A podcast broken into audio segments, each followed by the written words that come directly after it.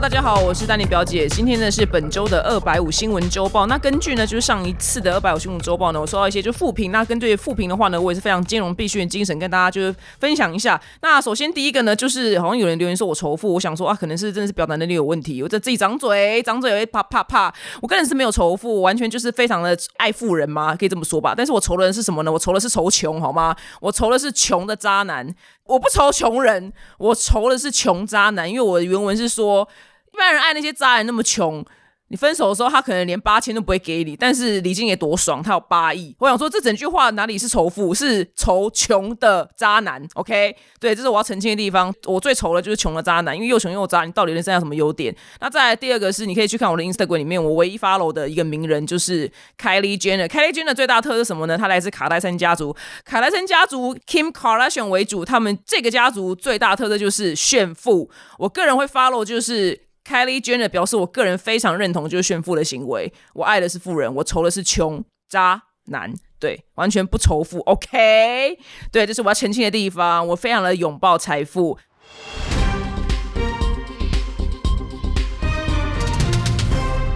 好，那今天首先第一则新闻呢，是国外有一个人妻分享，她发现她的丈夫外遇，然后对象是自己的闺蜜。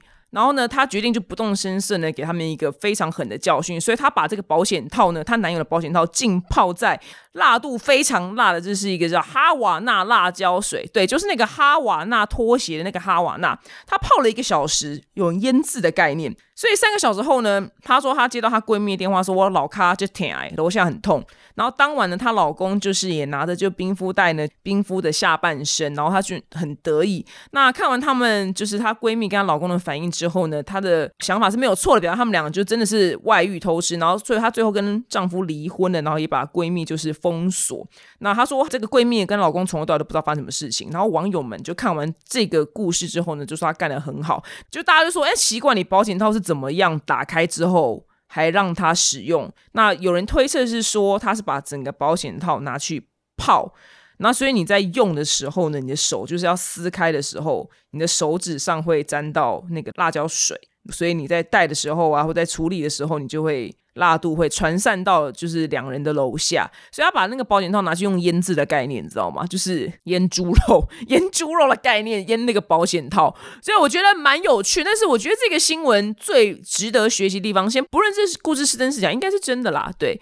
这个故事，我觉得最值得推崇的地方是他真的是离婚了，就是他做了这件事情，然后他同时也切断这两个就在他人生当中没有任何帮助的人。那这个闺蜜跟自己的另外一半外遇这件事情呢，我个人觉得就层出不穷。所以最经典的案例就是侯佩岑小姐的母亲，对，因为她连续两次就是抢了闺蜜的老公，所以我觉得根据这样子的前车之鉴呢，我会觉得我自己也不会跟我闺蜜的另外一半太好，我也不会让我的亲妹妹或是我的。女性朋友们跟我男朋友有过度亲密的连接，对，因为我觉得看这么多的新闻，想说哦，表这件事情是非常非常真实的，所以呢，这个新闻呢告诉我们，就是记得让自己的闺蜜或自己的亲妹妹跟自己的老公、男友保持一个良善的社交距离，OK。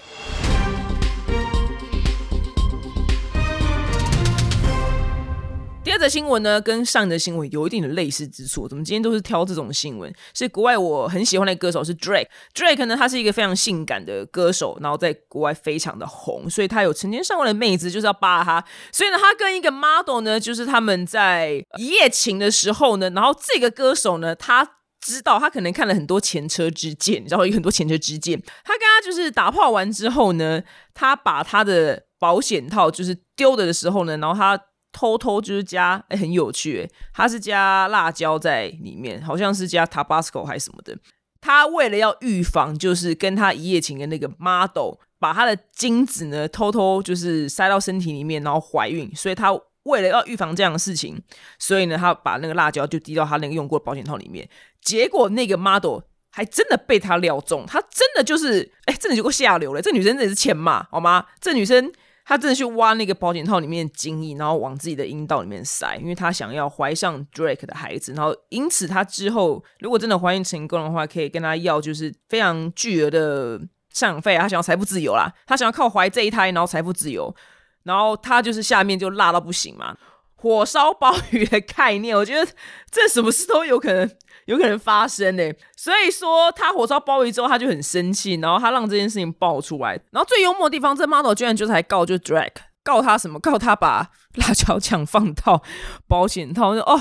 很幽默哎，但是因为之前像是裘德洛也有一夜情之后，然后对方怀孕生下小孩，所以他也要养那个小孩，就是其实这种事情蛮多的。其实我觉得当名人真的有他辛苦的地方，因为对你看名人约个炮，好像还要心惊胆跳，你知道吗？然后好像还要。说他们可能是一定是会讲出去啦，对，只是会不会有人信？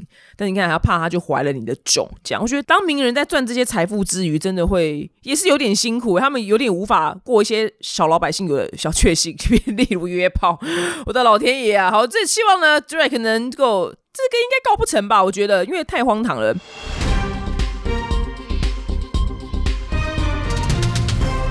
好，下一则新闻是到了土耳其。这种新闻我们讲过一两次，但是我有不一样的想法，所以还是挑出来讲一下。是土耳其发生了一个，就是他们整个国家非常热烈在讨论一个社会事件，是因为有两只性格非常凶猛、具有攻击性的。对，讲到这边你可以自动带入，不是吉娃娃，也不是马尔济斯，就是比特犬。这个故事蛮伤心，是这个女，因为她在等她老爸，就是在工作，所以这个小女孩在她老爸工作旁边的就是空地呢，就是自己在玩耍，然后呢就不知道从哪突然冒出来就两只比特犬。那这两只比特犬呢，就是在那个空地上，就是把这个小女孩的呃整个人就是扯烂，就是撕烂这样子。那所以呢，就土耳其大众呢就非常就是生气，在检讨就事主为什么那么不负责任的行为。然后呢，跟在讨论说，那是不是有一个新的就是动物保护的政策这样子？那有没有办法解决这个呃比特犬的问题？那其实台湾因为比特犬的问题，所以。很多饲主就是弃养比特犬，所以我有认识的，就是那种爱心妈妈。她说她最近在山上，平常就是在照顾狗的。那他在身上就发现很多只被弃养的比特犬，这真的是我想人类真的是王八蛋。虽然比特犬它不该被饲养，但是你也不能弃养，好吧？所以我希望政府在颁发这些政策的时候，有没有一个完整的配套措施，或譬如说，它就是到一个比特犬的收容所，因为你不能把它放到一般收容所，因为我怕它会咬烂其他的狗，因为还是很多狗在收容所里面，它是非常的善良，或者是它就是为人为狗非常的温和。但是你弃养比特犬本身就不对，因为它不该被弃养。再来是它。弃养在外面，它有非常大的危险。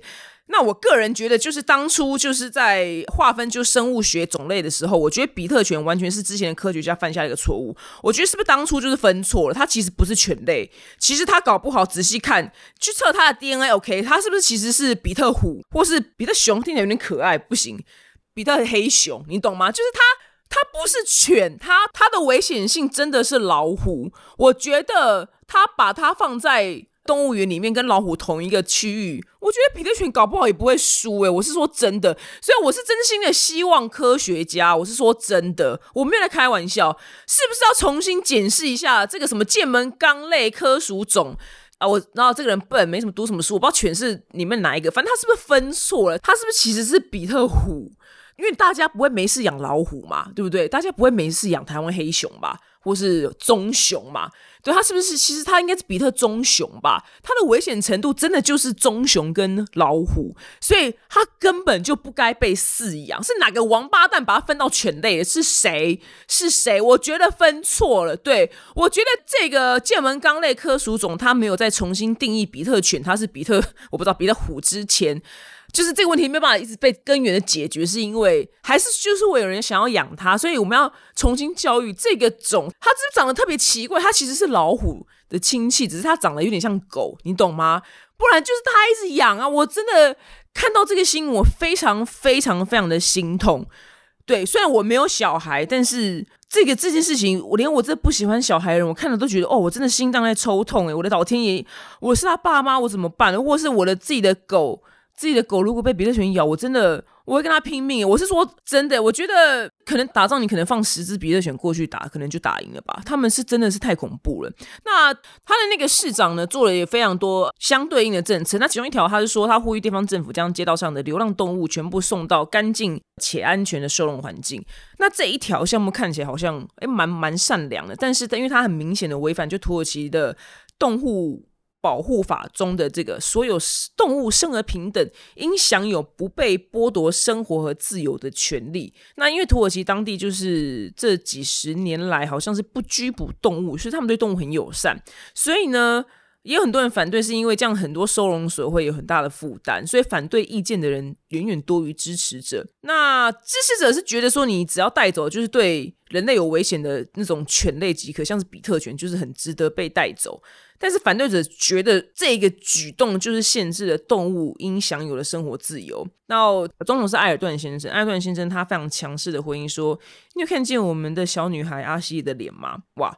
然后他说：“我要多盖动物收容所。”我是倾向于带走就是会攻击人的犬或是虎，他们就是虎。对，正式宣布他是比特虎。我是觉得带走比特虎啦。如果其他是很 peace 的话，就让他 peace 下去。但是是我个人浅见啊。但是我个人非常的害怕比特虎。我要证明它不是犬，它是虎。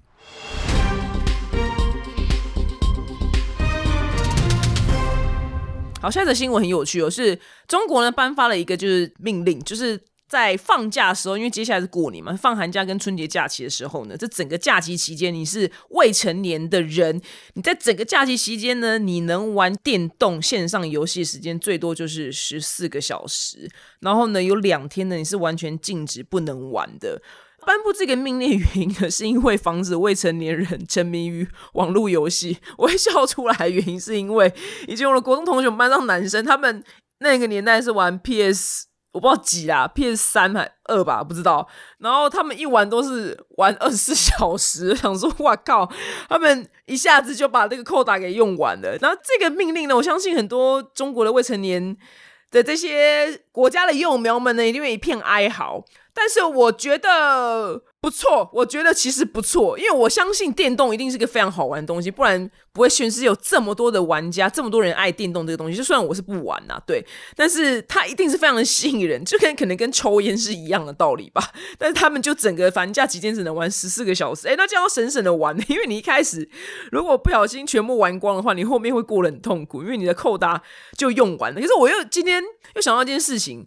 就是电动真的很好玩，绝大部分男生都在玩电动。可是，譬如说我们在认识新的男生的时候啊，像周遭朋友他认识新的对象的时候，他说：“哎，最近这认识这男怎样怎样。”他可能就会先说一些特征，譬如说哦，什么母羊座啊，然后很爱户外运动，他喜欢打篮球跟爬山，什么蛮阳光的。这样就大家怎么会讲，就是教一些重点讲。可从来就是好先说，就可能听到譬如说爱爬山，或者你会那种冲浪，就哇好帅哦，这兴趣很帅，但是从来不会。我们在听，就是对方在讲，就是这个人的特色的时候，说哦，他超爱玩电动，你知道吗？这件事情他不会被我们女生拿来就是一个条件的衡量，因为讲出来实在是也没有什么风光的感觉，你知道吗？就是好，譬如说他今天认识一个男人，然后他跟我说哦哦，他人蛮好了，然后他超爱打电动，很会打，我们可能就哦哦不错啊这样，可是不会说哦很棒的特质的，你懂吗？就是打电动这件事情，我相信这件事情很棒啊，但是他真的。很不是加分的选项哎，你真的去问女生，她在形容对方的时候，哦，她可能超爱读书的，哦，她她玩她玩冲浪，然后也爱玩滑板，讲哦就觉得哇，这些事情拿出来讲要很风光，你知道吗？对，然后瑜伽啊什么的，哦，很爱去运动健身房，爱打电动，我们肯定接不下去，你知道吗？就想哦哦，就这只能这样哦哦哦这样，所以这个禁令我觉得不错，不错，不错，不错，就怕你沉迷在那，然后不动嘛，这样子。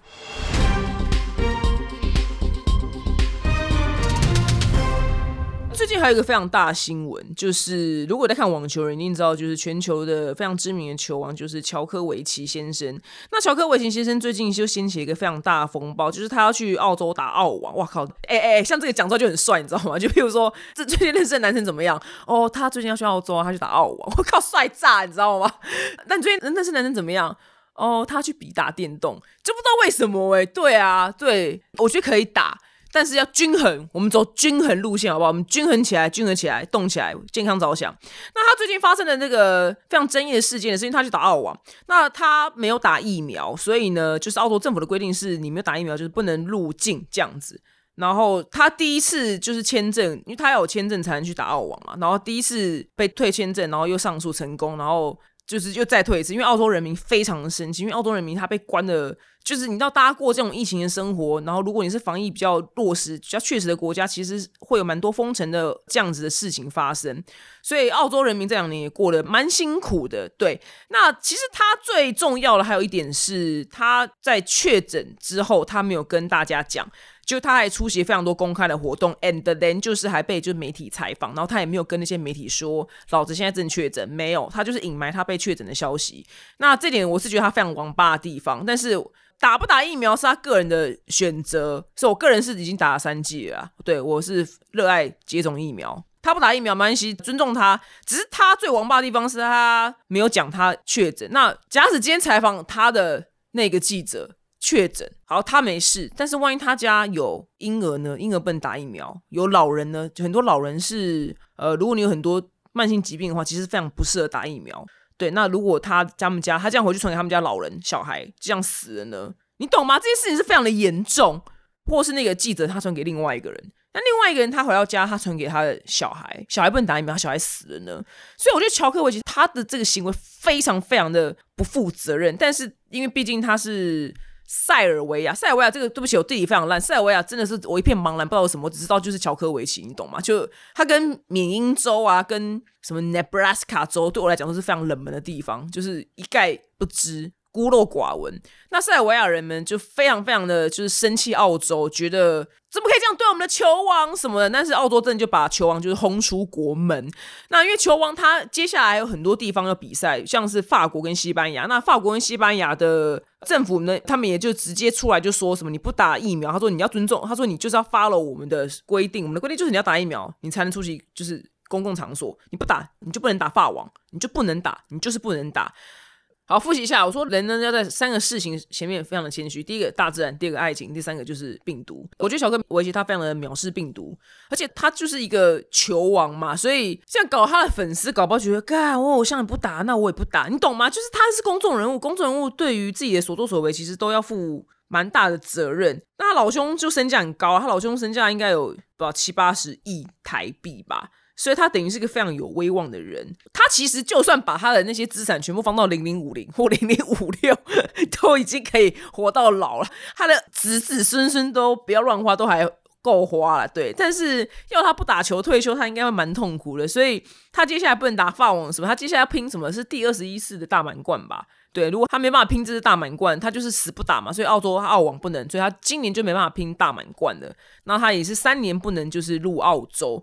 所以呢？不知道到底最后谁会赢。那目前我是觉得一个人的明星气息或是势力再庞大，可能还是蛮难以就敌过各国的政府。等现在防疫优先，所以希望他可以有一天想通，要不打疫苗。其次是你老兄得病就给我讲，就给我待在室内，别给我动，到处走，还到处出去公开活动，哎，真的是完全对他的好感度就完变成零，你知道吗？虽然本来就没有很 care 他，因为他对我来讲是就那我不 care 他。好。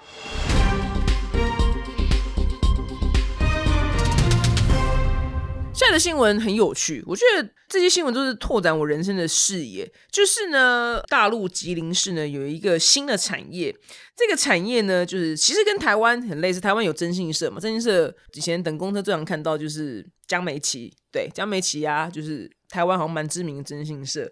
那这个吉林业呢，它是有征，它本来就有征信社，只是它现在推出了一个新的服务，叫做劝退小三的服务，然后它收费是。台湾大概台币大概八点六万至三十点二万，然后他们自己是说成功率百分之七十啊，然后你咨询人就是不用出面。那这个劝退小三的服务是怎么样呢？他说业者说就是你，比如说你你老公外遇或是你的老婆外遇，你去咨询，然后他根据你现在的状况呢，你要看你要选择什么样的方案。但是如果说你是选便宜的方案，他不会退钱。那如果你选择最贵的话，三十万的话，如果没有成功的话，是全额退费这样子。那我是觉得说，唉，其实该怎么讲？我一直觉得，其实男人外遇这件事情，我比较没有在怪小三，我是怪男人。对，因为我觉得，呃，诱惑这件事情，它本来就是会一直出现，是当事者他没有去做出一个抵抗诱惑的举动。假使啊，假使不幸，我真的今天不幸，未来我的伴侣外遇的话，我不会怪小三，除非她是我闺蜜，因为闺蜜不该做这种事情。你们怎么可以抢好朋友的另一半呢？对，那如果她是我不认识的人，其实我会怪罪的，其实就是我另一半。我不会去怪小三。当然，我也没有喜欢在喜欢小三呢，只是最该怪的其实都是男人。所以我的意思是说，他这个服务我觉得很吊诡，是他应该是要是去劝那个当事者吧，外遇的当事者，他怎么会是劝退小三呢？因为他劝退小三，OK，小三可能因故而退出了。可是，如果当事者还是很爱他呢？你懂吗？小三 OK 好，maybe 收了原配，好两百万现金，好 OK fine，那我走人。可是。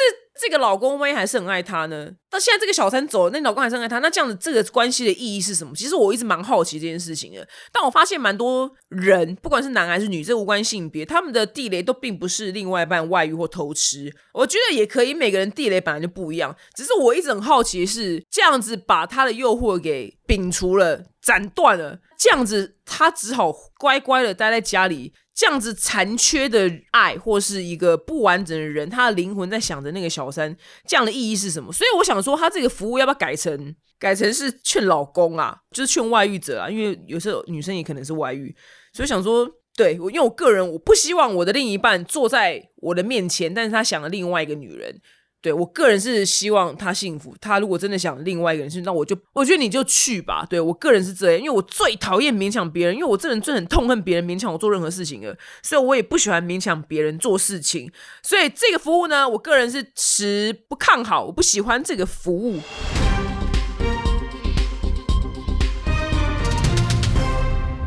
好，最后的新闻呢？是在八零年代，台湾有个玉女的明星，她叫做刘兰希。其实我也不知道她是谁啦，对，她是一个当时很红的女星。那她就是参加歌唱比赛被发现，然后在八零年代的时候呢，演了非常多琼瑶姐姐的电影或是戏剧，譬如说像是《梦的衣裳》啊、什么泡妞等等，这些其实我都不知道啦，对我都没有看过。她就是当时也发专辑啊，反正就是当时很红的一个女明星。那这个新闻有趣的地方呢，是她在当红的时候呢，她就是跟一个大十岁的内科医师，就是梁先生呢，他们两个结婚了。那这时候呢，刘兰希这个明星，她的演艺事业就比较还好了，对。她跟她老公呢，就是美国，就是他就是进修啊，干嘛的？然后在这段时间呢，他们夫妻两个人就一起就是修佛法，然后参佛。那五年之后呢，就是这个明星呢，就刘兰希呢，她获得就是丈夫跟家人的支持，她决定就是正式的出家。然后她的法号呢叫道荣。那她后来有被媒体采访说：“哎，你是不是什么原因受到什么刺激才会就出家嘛？”然后她是说：“我没有受到什么打击啊，是我老公就鼓励我，然后影响我，所以。”就我们钻研的佛经，我跟佛呢解的就是不解之缘。那对于我过去明星这件事情呢，就过眼云烟。然后呢，这个新闻是说他最近就是在美国旧金山的寺庙呢，就是圆寂了。那这个新闻让我非常不懂，是不是他出家，但她老公好像没出家？哎，我说 Excuse me，我想说 Excuse me，想说这也太荒唐了吧？你怎么？你老公就跟你一起研究佛法，然后你老公鼓励你出家。我跟你讲，老婆，你就出家。我想佛很棒，佛很好，你要出家，我们要跟佛结缘。就她老公没出家，我想说这真的很荒唐哎。所以我个人是觉得说，如果假使就会有这种几率嘛，就你如果遇到一个男的，就是另一半跟你一起醉心于佛法，然后他要你出家，我觉得你最后要出家是可以，可是他是不是也要一起出家，对不对？一起这样才对吧？所以我觉得这个案例非常特殊，所以我个人好先讲说脑补时间，OK，我那个脑补时间，如果说如果你那个男的一直劝你出家，就他自己没有出的话，如果他说哦，那你出家，OK，那你的那个财产啊，什么这些风尘中的这些世俗的。家产啊什么？那我来帮你打理。我跟你讲，她就是要你的钱，你懂吗？她就是要你的钱。我想，如果她老公真的是没有出家，然后帮她说帮她打理这些东西，她老公真的是王八蛋。我先说我是脑我个人的想象，我不知道事实是什么。只是我觉得她老公没有出家非常的奇特，因为她说他们共同修佛啊，啊怎么没出家？对吧？那就是一定要他钱。所以我意思说，我告诉大家，你要小心去检视，就是你在两性关系里面，你的另外一半是个怎么样的人。对，如果他。